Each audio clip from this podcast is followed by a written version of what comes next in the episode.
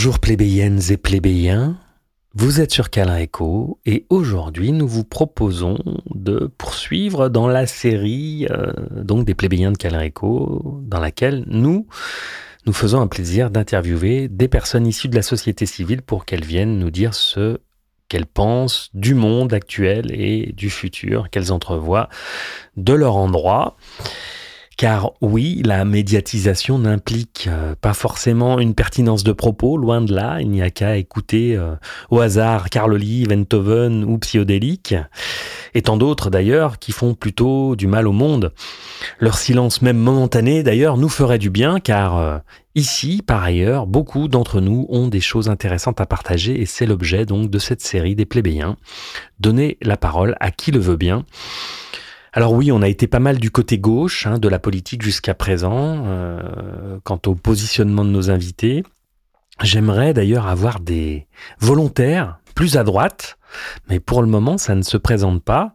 Alors en attendant, nous allons poursuivre sur notre lancée et aujourd'hui, nous discutons emploi, travail, prolétariat, euh, conférences gesticulées, syndicalisme, avec notre invité Chloé qui est donc venu nous rendre visite au Studio Griffon à Lyon. Studio Griffon qui nous a prêté son lieu d'enregistrement pour l'occasion. Nous les remercions chaleureusement au passage.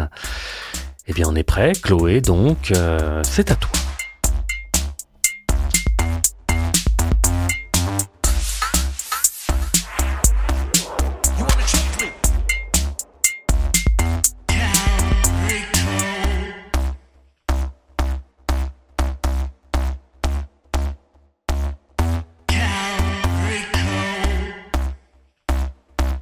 Ok. Euh, alors, bah, du coup, je suis Chloé. Euh, bah, je 43 ans. Euh, j'ai d'abord un parcours scientifique, et, mais parce que j'étais donc bonne en maths, et du coup, on m'a dit fais S. Et en fait, je me suis rendu compte, après trois ans de en hydrobiologie. Je pars dans des explications, je pars loin là, mais je me demande mon parcours professionnel, mais bon. Et euh, euh, du coup, je me suis rendu compte que c'était pas du tout ça, enfin que on m'avait jamais dit de réfléchir à qu'est-ce que je voulais vraiment. Enfin, c'est quelque chose de pas simple. Et moi, j'étais plutôt orientée vers le social, donc euh, j'ai j'ai intégré la CAF. J'ai travaillé pendant 14 ans à la CAF, mais au bout d'un moment, il y a beaucoup de choses qui faisaient qui venait, qui ne collait pas avec euh, mes valeurs dans ce qu'on nous, dans la façon dont on nous demandait de travailler. Donc ça va venir un petit peu euh, expliquer la suite. Et du coup, j'ai senti la nécessité, l'urgence de parler de qu'est-ce que c'est que le travail, qu'est-ce que c'est que l'emploi. Et donc j'ai fait une conférence gesticulée. Je me suis formée à ça pendant six mois en 2017 et euh, j'ai et puis ça m'a plu. Et ce qui m'a surtout plu, c'est tout le parcours d'accompagnement euh, qui a été fait, euh, toute l'émancipation que ça provoque. Enfin, c'est un mélange d'émancipation individuelle et collectif. Parce que la conférence gesticulée, je l'expliquerai après, euh, c'est quelqu'un, en généralement une personne, c'est rarement plusieurs, mais ça peut arriver, qui monte sur scène, qui parle d'un sujet qu'il a travaillé personnellement. Il va partir de son récit de vie et en faire une analyse plus politique. Et euh, ça va venir euh, aussi essayer de provoquer du pouvoir d'agir pour pas rester toujours dans le constat plombant euh, de dire bon bah super, on sait que la société il y a plein de problèmes, mais qu'est-ce qu'on fait? Et en fait, de sortir de ça, en fait, ça paraît individuel parce que la personne, elle est seule pendant une heure et demie, voire plus sur scène. Et en fait, d'avoir suivi de six mois de formation avec euh, huit personnes qui, comme nous, réfléchissent à leur sujet à eux, mais on les aide à réfléchir, eux, ils nous aident, ben, ça fait un peu quelque chose de collectif et c'était ça qui m'intéressait. Je me suis rendu compte que l'aspect collectif, il est plus là-dedans.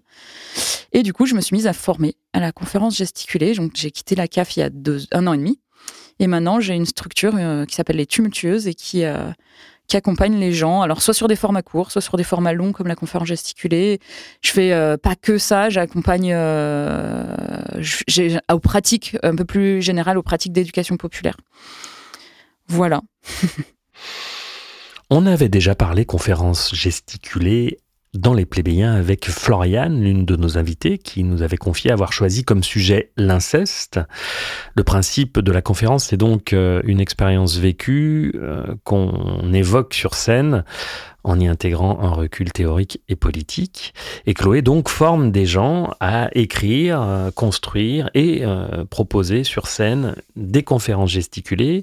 Évidemment, elle a construit et écrit et joué la sienne, dont le sujet, si je ne me trompe pas, est le travail.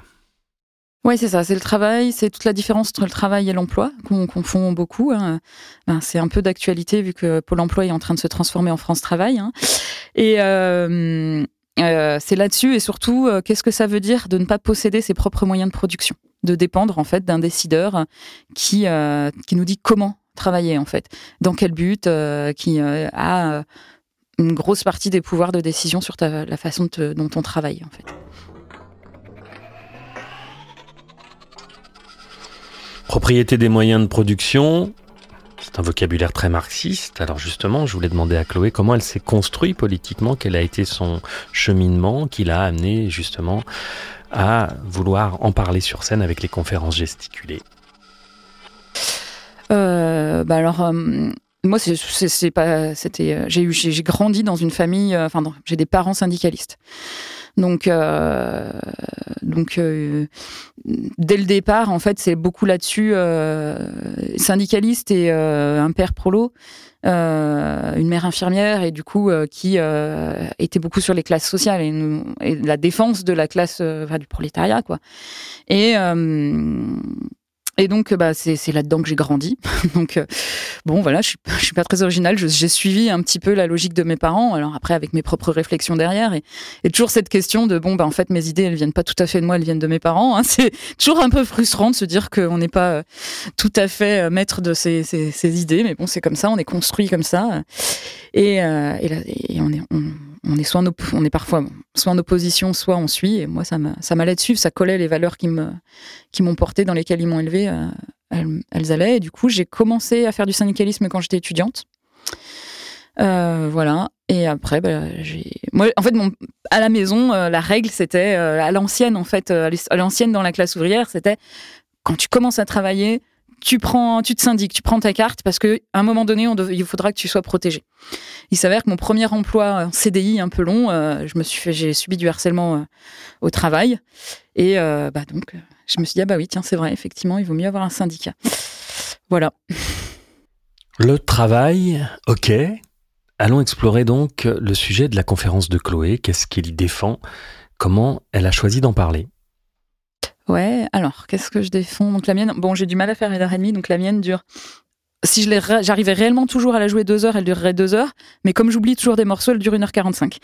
Euh, et donc pendant une heure quarante-cinq, euh, donc bah, la conférence gesticulée part du récit de vie. Donc je parle entre autres de cette expérience de harcèlement moral, de comment j'ai compris, euh, comment ça, ça, venait toujours de la hiérarchie des petits cadres. C'était dans une toute petite entreprise, jamais du patron. Et pour le coup, là, c'était un patron euh, paternaliste à l'ancienne. Et euh, il envoyait toujours euh, les autres. Et donc, c'est comment j'ai compris déjà qu'au niveau, quand il y a une hiérarchie, elle sert plutôt bah, le, patronat même quand c'est du un petit patron qui a créé sa boîte. Euh, ensuite, bah, j'explique un petit peu comment le monde du travail et le syndicalisme a évolué et pourquoi le syndicalisme est devenu, euh, euh, dans beaucoup d'imaginaires, un truc un peu vieillot qui sert plus à rien. et comment c'est. Bah, on peut comprendre pourquoi qu'au niveau du syndicalisme, ils se sont fait un peu doubler par le langage, notamment, par toute la langue de bois qui est utilisée, tout comment même le mot révolution a été repris c'est repris à tout va dans les pubs, dans tout. Enfin voilà, euh, genre euh, ça veut plus rien dire être révolutionnaire euh, aujourd'hui. puis bon, je sais pas si. Mais bon, je prends ce mot, c'est peut-être pas le meilleur mot, mais en tout cas bon voilà, c'est de dire comment les, mots ont été bougés. Donc j'en parle un peu de ça, des mots dans la conférence gesticulée du langage et de tout la culture du bien-être au travail qui a été distillée autant dans les services publics que privés. Enfin d'abord dans le service privé, mais comment le public l'a récupéré pour euh, convaincre les salariés que s'ils sont mal au travail, c'est parce qu'il faut travailler sur eux-mêmes, quoi. Et euh, voilà, et donc j'en viens en général à la fin de ma conclusion, j'en viens plutôt à la conclusion que ben, euh, ce qui est bien, c'est, enfin, ce qui nous pose problème, c'est ne pas posséder collectivement nos moyens de production. avec toute la complexité, toute la difficulté que ça peut apporter, parce que c'est aussi ça la conférence gesticulée, c'est montrer que c'est pas, il n'y a pas une solution miracle et que bah oui, le monde est complexe et donc bah, et qu'il y a de la complexité dans, tout ça. J'ai noté trois points euh, dans ce que vient de dire Chloé, l'utilisation de la langue au niveau des entreprises, comme au niveau politique d'ailleurs, avec des mots valises qui veulent euh, tout et rien dire à la fois, comme populisme, ou des mots qu'on vide de leur sens premier, comme anarchie par exemple, qui est utilisé à toutes les sauces. Elle a évoqué aussi le développement personnel au service du capitalisme. Ça, c'est une question dont on a parlé avec Marie dans un entretien plébéien antérieur. Le développement personnel, heureusement, ça n'est pas que ça. Il y a de merveilleuses propositions, je trouve, moi, dans le développement personnel, mais c'est comme le rock'n'roll, le capitalisme se débrouille toujours pour aller piller les idées qui marchent en dehors de son giron et pour les transformer en machines à profit. Mais j'insiste, le champ du développement personnel est bien plus grand et bien plus intéressant que cela. Et puis euh, Chloé a évoqué aussi euh, les moyens de production, et là on s'en va plutôt du côté du marxisme. Alors je lui ai proposé de nous faire un petit focus sur l'un de ces trois points. Alors, il y a la neuve langue, posséder ses moyens de production et le développement personnel. Euh, ouais, bah, le développement personnel, peut-être, c'est celui qui, pour moi, en ce moment, est le plus questionnant. Euh, tu l'as un peu dit, en fait, c'est toujours cette espèce de, de, En fait, on est dans un monde capitaliste, et du coup, le monde capitaliste, il a bien compris que les développements personnels, il allait pouvoir lui, servir et ramener un truc très individualiste. Genre, euh, qui, ou euh, de sortir du collectif, parce que c'est aussi de ça que je parle dans ma conf, c'est comment on a détruit en fait la logique de, de défense collective pour en venir à convaincre les individus que c'est eux-mêmes qui doivent travailler sur eux-mêmes et tout ça. Et en ce moment, je suis en train de me questionner moi-même sur. Euh, euh, il y a un petit livre qui est sorti il y a pas longtemps. C'est, je me rappelle plus comment il s'appelle, mais en gros, c'est une femme qui explique comment euh, on pourrait, dans nos luttes, euh, comment se servir du développement personnel comme étant aussi une, une, une ressource pour nous. Parce que c'est vrai que mm, moi, dans, certaines, dans certains milieux où j'ai milité, il y a quand même un truc des fois très destructeur, très, euh, je sais pas si c'est viriliste, mais en tout cas un truc très, euh, c'est 200% pour militer et puis il faut se, et puis ça fait, il y a des burn-out militants. Et du coup, en fait, euh, la question c'est comment on pourrait quand même utiliser ces trucs de développement personnel pour, pour souffler en fait, pour souffler dans nos luttes, pour pouvoir se reposer, pour pouvoir prendre soin de nous dans nos luttes. Et euh, sachant qu'aujourd'hui, eh ben, c'est un aspect, c'est le, capitalisme a récupéré d'un point de vue complètement ce que tu disais, mercantile. Et euh, en ce moment, il y a des rayons qui s'agrandissent, euh, qui remplacent même les rayons de philo, les rayons où on est plus dans de la, la rationalité. Et en tout cas, ce que j'ai vu moi dans le monde du travail, pour amener à, mon sujet au sujet de ma conf, c'est que même dans le service public, donc à la CAF, on nous vend, enfin la direction, même parfois euh, en accord avec des syndicats, euh, participe à nous offrir. Alors moi je le dis dans ma conf, on nous a offert un petit livret, enfin ils ont essayé de nous offrir un petit livret euh, de développement personnel, en gros sur ben, travailler sur vous-même. Et le livre, je l'ai lu, je l'ai, je l'ai c'était à gerber. En fait, la, la nana qui l'a écrit, elle-même a son entreprise et elle explique comment elle a licencié des gens parce que quand même, euh, non, ils peuvent pas s'adapter. Ils, sont, enfin voilà, et, elle, elle, explique par le développement personnel qu'elle a licencié des gens euh, qui étaient pas assez autonomes euh, et en fait, sans dire quels moyens elle a mis pour qu'ils soient autonomes en fait. Et en fait, c'était ah oui non, il est horrible ce bouquin. et, et, quand je pense qu'il y a un syndicat qui a participé financièrement à ce truc-là, voilà. Pour poursuivre avec le développement personnel ou le connais-toi toi-même, parce que dans sa meilleure version, le développement personnel propose des outils pour se connaître, des techniques pour s'observer soi-même, prendre conscience de ses propres déterminismes, être euh, individualiste au bon sens du terme, faire le ménage, c'est soi avant de pouvoir accueillir l'autre, c'est la base selon moi. C'est un individualisme sain qui mène à l'amour de soi, donc à l'amour de l'autre et donc au collectif. Ben, c'est vrai que dans ce que tu as dit, il y a plein de choses qui, euh, qui, ça m'a évoqué pas mal de choses en fait. du coup, je veux bien continuer un petit peu là-dessus. Euh, c'est vrai que du coup, moi, je suis, comme j'ai dit, hein, j'ai un, un, papa qui est issu de la classe ouvrière, et euh, du coup, c'est marrant parce que sur la psychologie, en fait, euh, il y a beaucoup cette culture dans la classe ouvrière de, en fait, ça sert à rien sans se regarder le nombril et tout ça. Et moi, moi je, je et du coup, moi, j'ai encore un peu ça ancré en moi.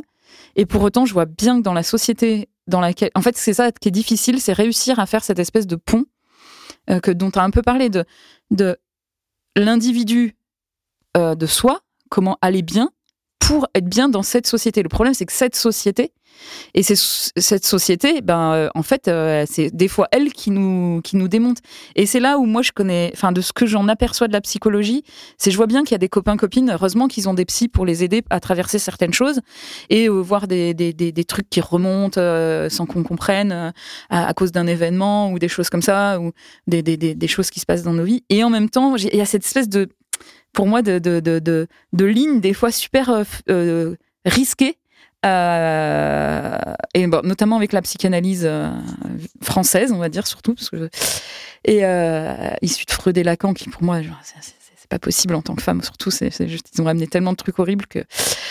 Ouais, ouais, c'est ce, cette espèce de truc où je comprends le besoin que tu, ce que tu dis de, de, oui, il faut prendre soin de soi et et se connaître. Alors se connaître à un moment T, parce qu'en fait on change aussi, hein, on n'est pas un, individu fini. C'est aussi ce risque-là, des fois pour moi, c'est de, de, considérer qu'on est un être fini, alors que non, on bouge tout le temps, on bouge tout le temps. Vous l'avez dit tous les deux tout à l'heure, euh, on, bouge même en discutant entre nous, et enfin en discutant avec d'autres.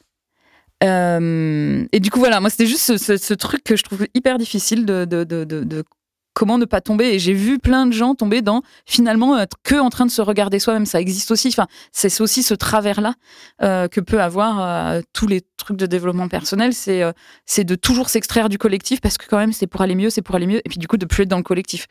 Du coup, c'est comment ne pas tomber dans ce travers-là en fait que je trouve compliqué en fait.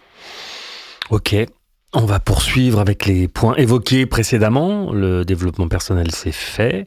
Reste la novlangue ou la propriété des moyens de production.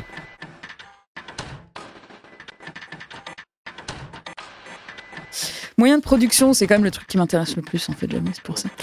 Euh, ouais, alors, euh, moyens de production. Donc, tu disais, c'est très marxiste. Et alors, c'est marrant parce que moi, du coup, j'ai pas du tout une éducation marxiste. J'ai et c'est vrai que plein de gens me disent, mais t'as des réflexions marxistes. voilà. Mais je pense que j'ai une analyse qui peut être proche de la. Enfin, qui peut. Enfin, je, je, je pense que je suis. Je rejoins l'analyse marxiste, on va dire, peut-être. Mais pas du tout le, les propositions qu'il pouvait faire. Bon, en même temps, déjà, c'était. Il y a quand même plus d'un siècle. Hein. Et, euh, et puis, il y avait un gros manque euh, chez Marx euh, sur les, les, questions féministes. voilà, bon, c'était de son époque, quoi. Et du coup, moi, je sais que dans ce dans, dans, les imaginaires, dans les rêves que, que, que j'ai, euh, euh, je, suis quelqu'un d'assez euh, rêveuse. j'ai toujours été très rêveuse depuis petite et, et j'adore me, me, construire des, le monde dans lequel j'aimerais me vivre dans ma tête. Mais ça arrive des fois, je me pose sur mon canapé le dimanche et là, je me dis ah et si on changeait ça? Enfin, j'adore me dire et alors mettons que je sois une espèce de déesse qui a, le droit de, de, tout bouger. Non, mais quand même, je rendrai le pouvoir au bout d'un an. Mais quand même, pendant un an, je bouge tout. Parce que quand même, je veux pas le pouvoir, je suis contre le pouvoir. Mais quand même, je... enfin, voilà. Et du coup, j'adore me projeter là-dedans et euh, je me projette pas du tout dans un truc. Euh, je me projette dans un truc qui peut être d'une certaine manière collectiviste, mais j'adore aussi les imaginaires euh, plus à la, à la Damasio ou à la, ouais, un, plus, un peu plus anard où où il y aurait des espèces de ZAD un peu partout et puis chaque ZAD je, je, sais pas si, euh, enfin, comment c'est son dernier livre, Les Furtifs, où il est dans cet imaginaire et ça m'a beaucoup parlé, euh, même si pour autant c'est pas son, celui, le livre de, Damasio que je préfère, mais ça m'a beaucoup parlé ce truc de bon bah il y en a qui font comme ça, puis il y en a d'autres qui font comme ça, puis il y en a d'autres qui font comme ça, et euh, ça, ça me parle énormément en fait. ces trucs-là de ben ouais, il y aurait quand même des raccords entre tout ça, des réseaux. Et je crois que même dans ma vie aujourd'hui, je fonctionne beaucoup plus comme ça, sur des plus des logiques affinitaires, qui qui est, ben, en fait, euh, là, on sent qu'il y a une affinité euh, à la fois juste dans la relation et politique quoi. Et du coup euh, enfin c'est deux formes d'affinité qui des fois quand elles sont combinées bah je me dis j'ai envie de travailler avec la personne quoi j'ai envie qu'on construise un truc. Et du coup j'ai beaucoup plus de mal avec le truc hyper collectiviste où tant pis il y en a un qui est horrible et l'autre qui qui se déteste mais il faut quand même y aller parce que c'est la lutte avant tout. Enfin j'arrive plus peut-être que je l'ai eu à un moment donné mais ça j'y arrive plus. Et je me suis échappée des moyens de production Euh, mais voilà, mais quand du coup j'imagine comment on travaillerait, euh, ben en fait il y a plein de choses qui me font rêver. Alors bon, euh, dans ma conférence gesticulée, je m'appuie beaucoup sur Frio et en même temps je suis pas sûre. Des fois j'ai envie d'aller peut-être plus loin en fait. Je, me dis ben en fait juste il y aller plus loin serait peut-être même sortir de l'argent, de la monnaie. Et après, je sais pas si ça existerait. Bon, je parle, je parle dans des trucs un peu fous, mais mais ouais, ouais, je, déjà pour moi, c'est avoir des petites ou des grandes entités de travail pour réfléchir le travail uniquement dans euh, travailler pour ce dont on a besoin, euh, bah, se nourrir, se loger, euh, se cultiver, tout ça. Et, et en fait, que le reste du temps, soit de, juste apprécier la vie et la, relation aux autres. le, le, et c'est un peu de ça, moi, que je rêverais, en fait. Et, alors, ce qui est horrible, c'est qu'aujourd'hui, dans cette société, c'est l'inverse qu'on nous, qu'on nous vend. moi, j'ai 43 ans, je me dis, je vois la retraite s'éloigner. bon, c'est une valeur. Enfin, j'ai du mal à abandonner l'idée qu'il n'y aura pas de retraite, euh, euh, que j'aurai pas de retraite, mais je sais que si j'en ai une, elle sera loin et peut-être misérable. Et euh, du coup, je suis en train de complètement changer. De bon, ben comment je fais? J'ai pas le choix. Cette société m'oblige à réfléchir autrement de, de, la suite de ma vie, on va dire, euh, et en fait, j'ai vraiment acté, euh, c'est pour ça que ça fait un an et demi que je suis au chômage et que je sais pas si j'arriverai à retourner dans l'emploi un jour, c'est qu'en fait, euh, je, je peux plus aller travailler pour un employeur, en fait, ou une employeuse. Et bon, voilà.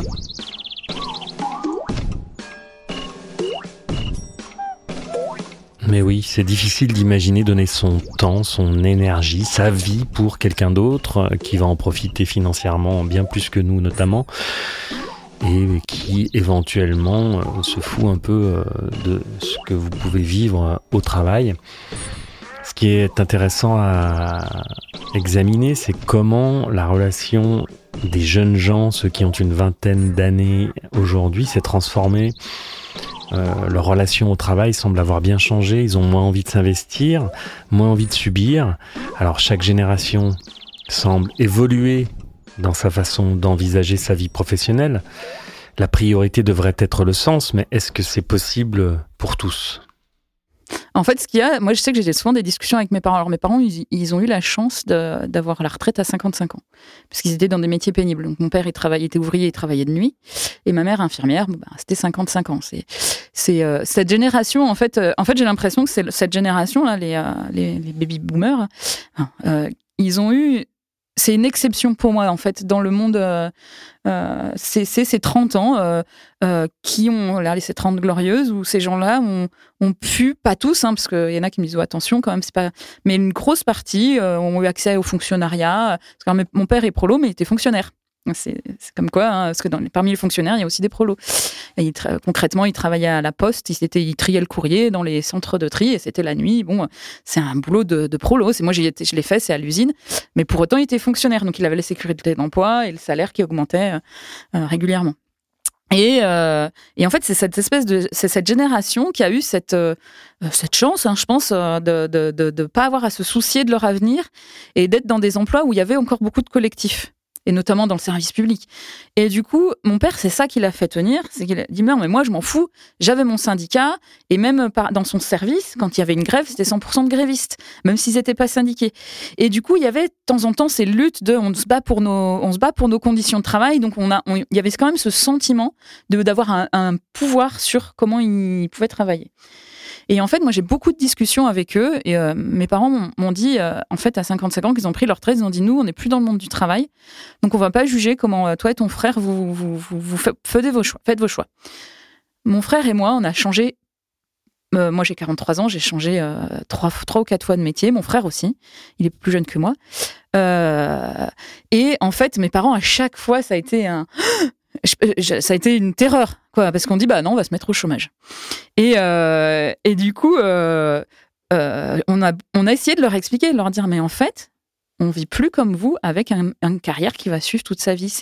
Et même mon père, il le dit, son propre père a eu une carrière complètement hachée. Il était ouvrier paysan, il avait ses terres pour, pour vendre ses trois euh, légumes, euh, machin. ma grand-mère, elle, avait ses chèvres pour faire son fromage de chèvre. Ça, c'était un petit revenu qui était toujours de fond. Et mais par contre, euh, un coup, il était pris pendant six mois sur un chantier. Il était plutôt maçon, mais pas que. Enfin, il a fait plein de petits boulots comme ça.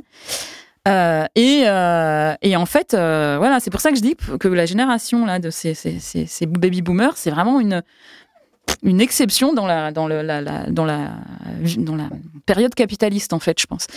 Et, et du coup, je pense que les jeunes, les jeunes aujourd'hui, bah, ils reviennent plutôt avec le monde, avec le monde d'aujourd'hui, avec les codes d'aujourd'hui, mais je trouve qu'ils retrouvent ce que faisaient nos, mes grands-parents, euh, ce truc de bah ok, bah, je quitte un boulot et puis tant pis, et puis on verra. Et en fait, je trouve que à la fois, tu as, raison, c'est une part d'individualisme, mais en fait, on n'a pas le choix face aujourd'hui au monde du travail. Il est tellement violent, et c'est ce que j'explique à mes parents, c'est ce monde il est beaucoup plus parce qu'il n'y a plus de collectifs dans les lieux de travail parce qu'ils ont été détruits les collectifs. C'est un peu ce que je dis dans ma conférence gesticulée, c'est que en fait on a de plus en plus de petites entreprises. Donc une petite entreprise c'est plus difficile de s'organiser. Euh, maintenant il y a le télétravail. Ça c'est une catastrophe en fait le télétravail. Enfin moi j'ai vu mes collègues militer à tout prix pour ça mais parce que c'était une espèce de fuite pour euh, de se dire bon bah, au moins je suis chez moi, je suis pas au boulot et, du coup j'ai pas les trajets et en fait c'est une fausse bonne solution en fait. Euh, mais je, je, jette pas la pierre sur ceux qui ont réclamé du télétravail et je comprends. C'était une façon de se défendre face à ce, à ce monde-là qui est mais parce qu'on est dans un monde du travail qui est très très très violent et où on nous demande aussi de, de s'adapter tout le temps. moi les là où j'ai pété un câble à la cave, c'est que bah, c'est le Covid qui a beaucoup fait, euh, permis aussi beaucoup de choses qui a ouvert beaucoup de portes euh, avec tout le, travail à distance. Euh, moi, je faisais de la formation, donc la formation à distance. Et en plus, des outils numériques où on nous demande de ça. Tous les six mois, on nous change un truc. Et tout, enfin, nous, on avait euh, des outils numériques qui changeaient tout le temps, tout le temps, tout le temps. En fait, tout notre esprit était occupé à comprendre le nouvel outil numérique et à essayer de se l'approprier. Et une fois qu'on se l'était approprié, pouf, on nous en changeait un autre. Et en fait, on pouvait plus travailler parce qu'on n'était que sur les outils numériques. Et en fait, mais bien sûr que les jeunes d'aujourd'hui, ils ont raison de, quand ils, prennent cette violence-là, ils partent. Et, euh, euh, et, enfin, du coup, moi, je les, comprends. Et, comme en plus, dans les lieux de travail, il n'y a plus de défense collective, bon, bah, ils font une défense individuelle. C'est pas l'idéal, mais n'empêche que moi, j'ai fait pareil. Hein. J'ai fait, fait, c'est complètement de la défense individuelle. Euh, je supportais plus du tout. Et euh, moi, pour le coup, j'ai toujours évité d'être en burn-out. Hein. Je suis partie avant. Mais bon, voilà quoi. donc voilà. C'est euh, je, ce que ça m'évoque, ce que tu viens de dire sur euh, les, comment on se comporte par rapport au travail aujourd'hui. Mais du, coup, c'est en ça où moi j'essaye de réfléchir à bon, mais comment on fait pour retrouver cette forme de collectif en fait? Et être bien dans des collectifs et à vouloir s'investir sur du, long terme parce que c'est quand même aussi compliqué. Euh, même dans les milieux militants où les personnes viennent six mois puis au bout de six mois ils partent. Faut là aussi il y a une espèce d'adaptation constante. donc c'est comment on essaye de retrouver des formes collectives de travail. c'est, je pense, tout le tout, tout, tout, tout, le travail qu'il va pouvoir faire d'ailleurs. Euh. C'est intéressant de revenir sur cette génération dont parle Chloé, notamment ces prolétaires qui, à l'époque, donc les Trente Glorieuses, pouvaient s'organiser et avoir à travers les syndicats un outil de défense collective, même si c'était euh, pas non plus la panacée totale, même s'ils étaient aussi exploités, c'est quand même une génération qui a pu profiter d'un certain nombre d'acquis euh, sociaux, durement obtenus d'ailleurs, acquis sociaux qui sont euh, euh, les uns après les autres supprimés par les technocrates au pouvoir actuellement.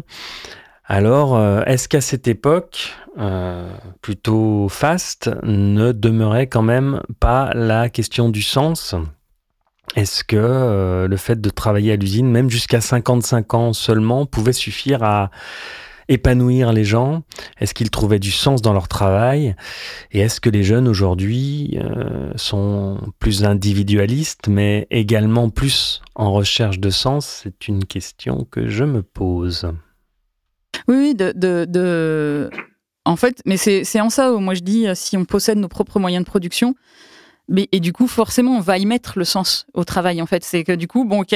Enfin, moi, c'est ce que j'ai fait avec ma structure. Je sais pas si j'arriverai à en vivre, hein, parce qu'en vrai, euh, moi, j'y ai mis du sens. En fait, avec la, copine avec qui on a monté cette association, les, donc les tumultueuses, euh, qui forment à la conférence gesticulée, en fait, euh, en fait, on s'est dit, moi, j'avais deux, j'ai deux ans de chômage. Elle, elle a, bon, elle a plus de temps. Bon, on avait, on sait qu'on on avait financièrement, on était un peu sécure pendant euh, quelques temps. Et en fait, on s'est dit, on vise pas forcément à faire de l'argent. On vise pas. notre travail doit être reconnu, donc bien évidemment, on va demander à être rémunéré. Mais nous, ce qu'on veut, c'est aussi que notre travail soit accessible à tous, puisqu'on fait de l'éducation populaire. Donc on a, pensé à mettre et du coup à mettre des tarifs, euh, des tarifs accessibles au maximum à tous les porte-monnaies, pas tous, mais bon, en cas au maximum. On sait qu'il bien sûr il y a d'autres barrières, il n'y a pas que celui de l'argent pour accéder à, ce genre d'association, mais en fait, c'est je prends mon exemple, mais pour dire que je, je me suis accordé deux ans pour me dire je, je choisis le sens que je mets dans mon travail. Et du coup, et parmi les choses qu'on a choisies, c'est ne pas s'user, ne pas s'auto-exploiter. Et ça, c'était, ça, c'est le truc qu'on ne lâche pas. Et on se dit, si, pour pouvoir vivre et avoir de l'argent, c'est s'auto-exploiter, bah, autant retourner dans le salariat. Euh, où là, ce sera finalement presque plus clair, parce que souvent le piège. En ce moment, on nous dit ah, euh, entreprendre, tous les trucs. Euh, c'est Sarkozy qui a mis en place l'auto-entrepreneuriat. Euh, moi, des fois, quand je dis que je suis à mon compte, les gens, tout de suite, c'est Ah, t'es auto-entrepreneur. Mais non, il y a d'autres formes, en fait. Imaginons d'autres formes. On est bloqué sur ce truc d'auto-entrepreneur. Déjà, auto, c'est seul. Mais moi, j'ai fait le choix de pas être seul pour, pour, pour, pour le travail que je fais. Et je considère que je fais du travail. Pour l'instant, je me rémunère pas parce qu'on on accumule de la trésorerie pour voir si on peut vivre après et en vivre après. Mais du coup, c'est ce truc-là que je pense qu'il faut qu'on essaye de chercher Enfin, moi, c'est en tout cas ça que j'ai. Faut, je dis, faut, faut que j'arrête de dire il faut. Hein, les gens font ce qu'ils veulent. Mais je, je en fait, ouais, c'est retrouver des endroits où on, réfléchit au sens. Je suis d'accord avec toi. Et alors, quand tu as parlé du sens, il y avait autre chose. Oui, il y a un truc qui m'a tiqué. C'est marrant, tu vois, parce que finalement, je pense que euh, dans la, vraiment dans les usines, la classe ouvrière, je pense que le sens que les qu'il y avait, il y avait le sens du collectif quand il y avait une défense collective. Et moi, j'y ai travaillé plusieurs années là à la Poste, au centre de tri. Et en fait, j'étais vraiment marquée. En fait, les postiers, ils avaient le sens qu'il y avait, c'était euh, ouais, euh, les gens, ils ont besoin que leur courrier. Alors, c'était l'époque où il y avait quand même. Euh, moi, j'ai commencé à travailler à la Poste en 98, donc le numérique, c'était pas encore du tout ça. Et du coup, il y avait vraiment ce truc-là de. Mais en fait, il y a des, courriers qui viennent des entreprises, il y a des courriers qui viennent des, des, gens particuliers. Il y avait vraiment à cœur, ils savaient qu'il y avait des documents importants et il y avait un sens en fait à ce que ces documents, ils arrivent le plus vite possible, en bon état. Enfin, moi, j'ai vu plein de postiers. Euh, recoller des colis. Mince, un colis qui s'explose dans une, euh, dans une, euh, bah, je m'en rappelle plus du nom, enfin des grandes caisses, et, et qui, qui sont là en train de chercher les trucs qui sont tombés du colis et qui vont chercher le scotch pour bien le scotcher. Enfin voilà, et c'était ça le sens qu'ils y mettaient. C'était en fait, il y a quelqu'un au bout. C'était ne pas oublier qu'il y a quelqu'un au bout qui a besoin de ce truc-là, qui paraît anodin parce que peut-être que des fois c'était des pluches qui sortaient et tout, mais non, mais c'est peut-être un cadeau d'une grand-mère à un petit enfant, j'en sais rien, je dis n'importe quoi, mais enfin il y avait plein de choses, enfin il y avait plein de sens à transporter le courrier, à faire à sorte qu'il arrive à, bon port. Et je pense que même dans la classe ouvrière, ils y trouvaient ce sens-là et qu'aujourd'hui, comme c'est minuté, euh, on est dans le terrorisme aujourd'hui, euh, plus, plus, plus. Le enfin le Fordisme le terrorisme, un mélange des deux, quoi. Mais. Euh, c'est mais, mais plus que jamais, on est là-dedans. Et c'était il y a 100 ans, Ford. Et euh, parce que c'est euh, chaque euh, geste doit être millimétré et chaque et même dans la prestation, même pas que dans le, parce que je parle de la classe ouvrière, mais maintenant elle, elle, juste, elle s'est juste modifiée la classe ouvrière. moi, j'ai travaillé à la CAF, je considère qu'il y avait des ouvrières. Hein. C'était ouais chaque tout tout tout est calculé, tout est mesuré, tout tout, tout nos, nos il y a de plus en plus en, ce moment de contrôle grâce au numérique en plus, hein, grâce ou à cause, où chaque temps et euh, chaque temps est, euh, mesuré, euh, chaque tâche doit être millimétrée. Enfin voilà quoi, c'est et, c'est ça qui fait qu'on supporte pas longtemps un emploi.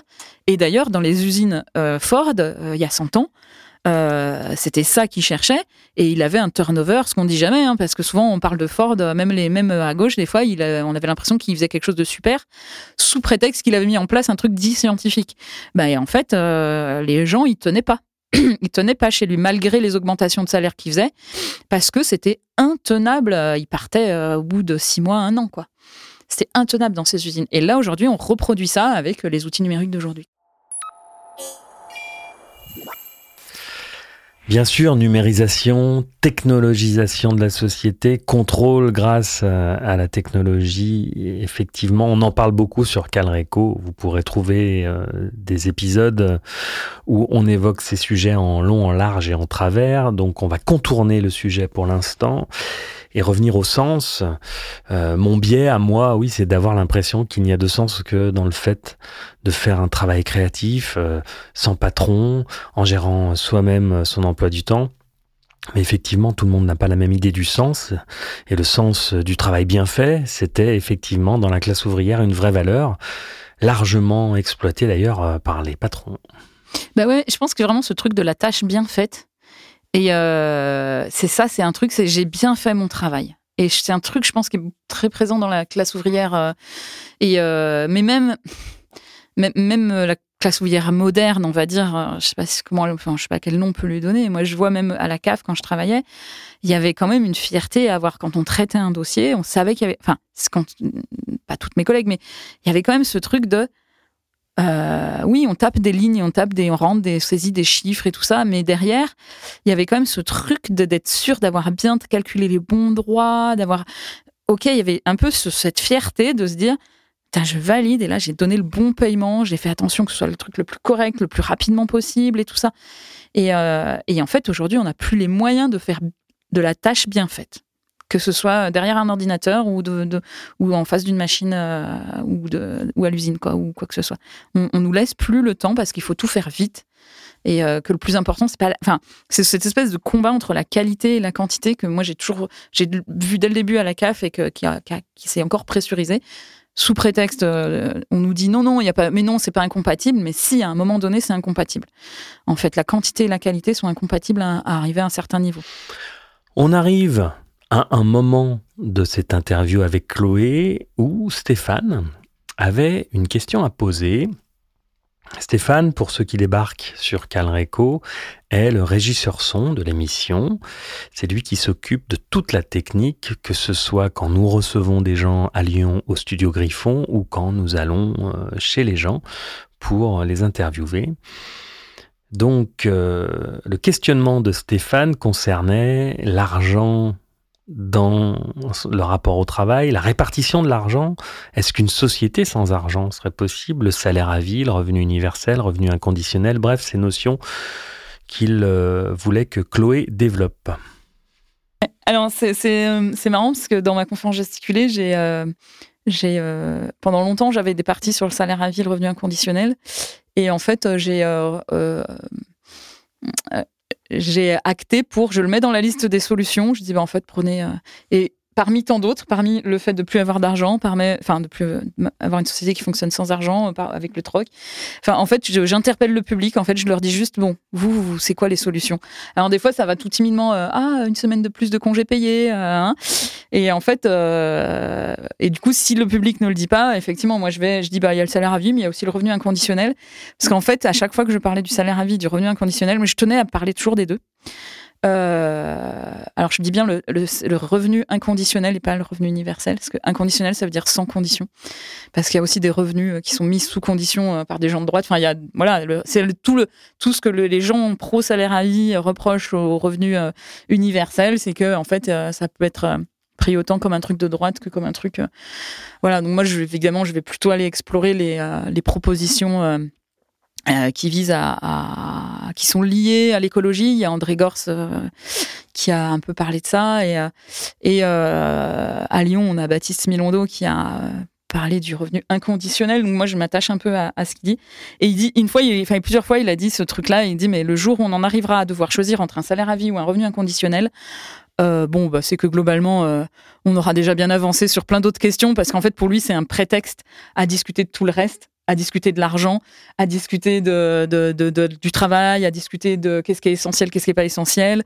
Et en fait, c'est du coup, moi j'aime bien juste l'évoquer. Oui, ça provoque du débat et oui, c'est des petites querelles de salaire à vie, revenu inconditionnel. Euh, voilà, et moi je ne tranche pas entre les deux, même si je pense que j'ai beaucoup été influencé par la logique du salaire à vie, mais je ne rejette pas le salaire inconditionnel. Et société sans argent, j'avoue que j'y ai déjà réfléchi, mais j'ai euh, plus de J'avoue que là, mon imaginaire est plus facilement bloqué. Je, reconnais que c'est un peu, euh, même si euh, euh, j'arrive pas à me dire qu'est-ce qui pourrait faire que. Est-ce qu'on n'aurait pas le biais de le remplacer par autre chose qui serait tout autant mercantile en fait Du coup, j'avoue que j'ai beaucoup de mal à réfléchir à une société sans argent. Une société sans argent, quelle belle idée. Peut-être que ce sera le cas en 2096. Et ça, c'est une belle transition, mesdames, messieurs. 2096, vous le savez, c'est la question rituelle que je pose à chacun de mes invités. Je leur demande de se projeter dans le futur, de me proposer une prospective. Dans 70 ans, comment ça va se passer? Parce que cela m'inspire, cela me permet euh, de trouver des idées pour écrire cette fiction du futur euh, à laquelle je m'attelle depuis un moment déjà et qui sortira sortira en podcast sur cette plateforme d'ici, bah, d'ici je ne sais pas, peut-être dans un an, mais en tout cas, euh, je m'y attelle et je m'attelle également à la musique euh, qui accompagnera cette fiction. Bref, 2096, Chloé, alors, euh, sur le plan économique, écologique, social, politique, philosophique, comment ça pourrait se passer? Ok, donc c'est dans 73 ans. Ouf. Alors, comme je suis rêveuse et plutôt idéaliste, moi, je pense qu'on va, je pense qu'on peut traverser des, euh, des, ça va être encore quelques années difficiles là maintenant. Je pense que de toute façon, la, contrainte euh, écologique va nous obliger euh, de toute façon, d'une manière ou d'une autre, à, à lâcher le capitalisme.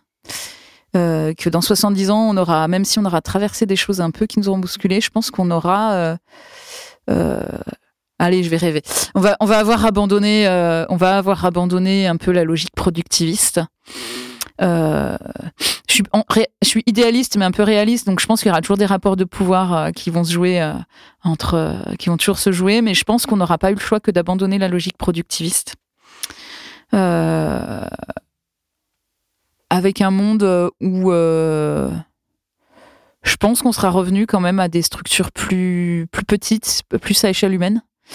Euh, alors, 70 ans, j'essaie de me projeter. je suis rêveuse, mais pas à ce point, je me rends compte. Euh, Ouais, ouais, c'est, c'est, c'est, enfin bon, j'ai un peu mon prisme du travail, mais, euh, mais euh, justement, moi, je pense pour le coup qu'on aura compris qu'il faut pas travailler, euh, qu'on n'est pas obligé de travailler 40 heures et que on aura euh, rabaissé la moyenne de la journée de travail et que on aura euh, plus de structures qui choisissent comment elles travaillent. moi, je, je, je qu'on n'aura pas le choix parce qu'on n'aura plus le choix de produire. De toute façon, les, matériaux ils seront plus là. Donc, euh, et moi je crois pas en fait que la science elle va réussir à trouver des solutions. Euh, là, les, le, le, les changements, euh, les changements que ce soit le climat, la perte de la biodiversité et tout ça, ça va trop vite, c'est trop tard. En fait, la science n'est pas assez rapide. la science c'est quelque chose de long et lent. C'est pareil, hein, les scientifiques on leur demande de de, produire, de produire des, publications, de produire, de produire, mais euh, non plus, hein, c'est pas des machines non plus. Et, la science, c'est un truc long. Euh, c'est pas, pas un truc miraculeux, quoi. Et, ils trouvent des bouts de solutions qui sont vraies à un moment donné, qui sont fausses après. Enfin voilà, donc euh, moi, je, je pense pas qu'on trouve de. Je, le transhumanisme, j'y crois pas.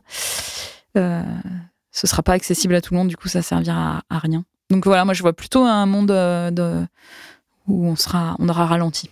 Voilà, ce sera ça le mot, le mot. Voilà, le ralentissement.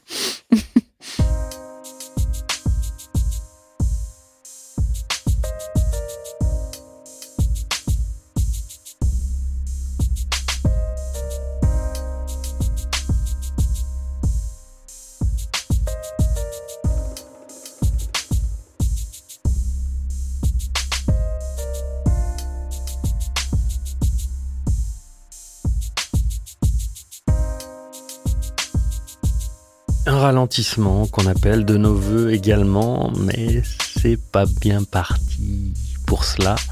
Le transhumanisme est malheureusement une réalité en devenir. On est pas mal placé pour en parler sur Calreco parce qu'on a exploré la question à, travers les interviews que nous avons faites récemment notamment et puis, euh, et puis depuis, euh, depuis que la chaîne existe parce qu'on s'est penché vraiment sur cette question et le transhumanisme est en cours.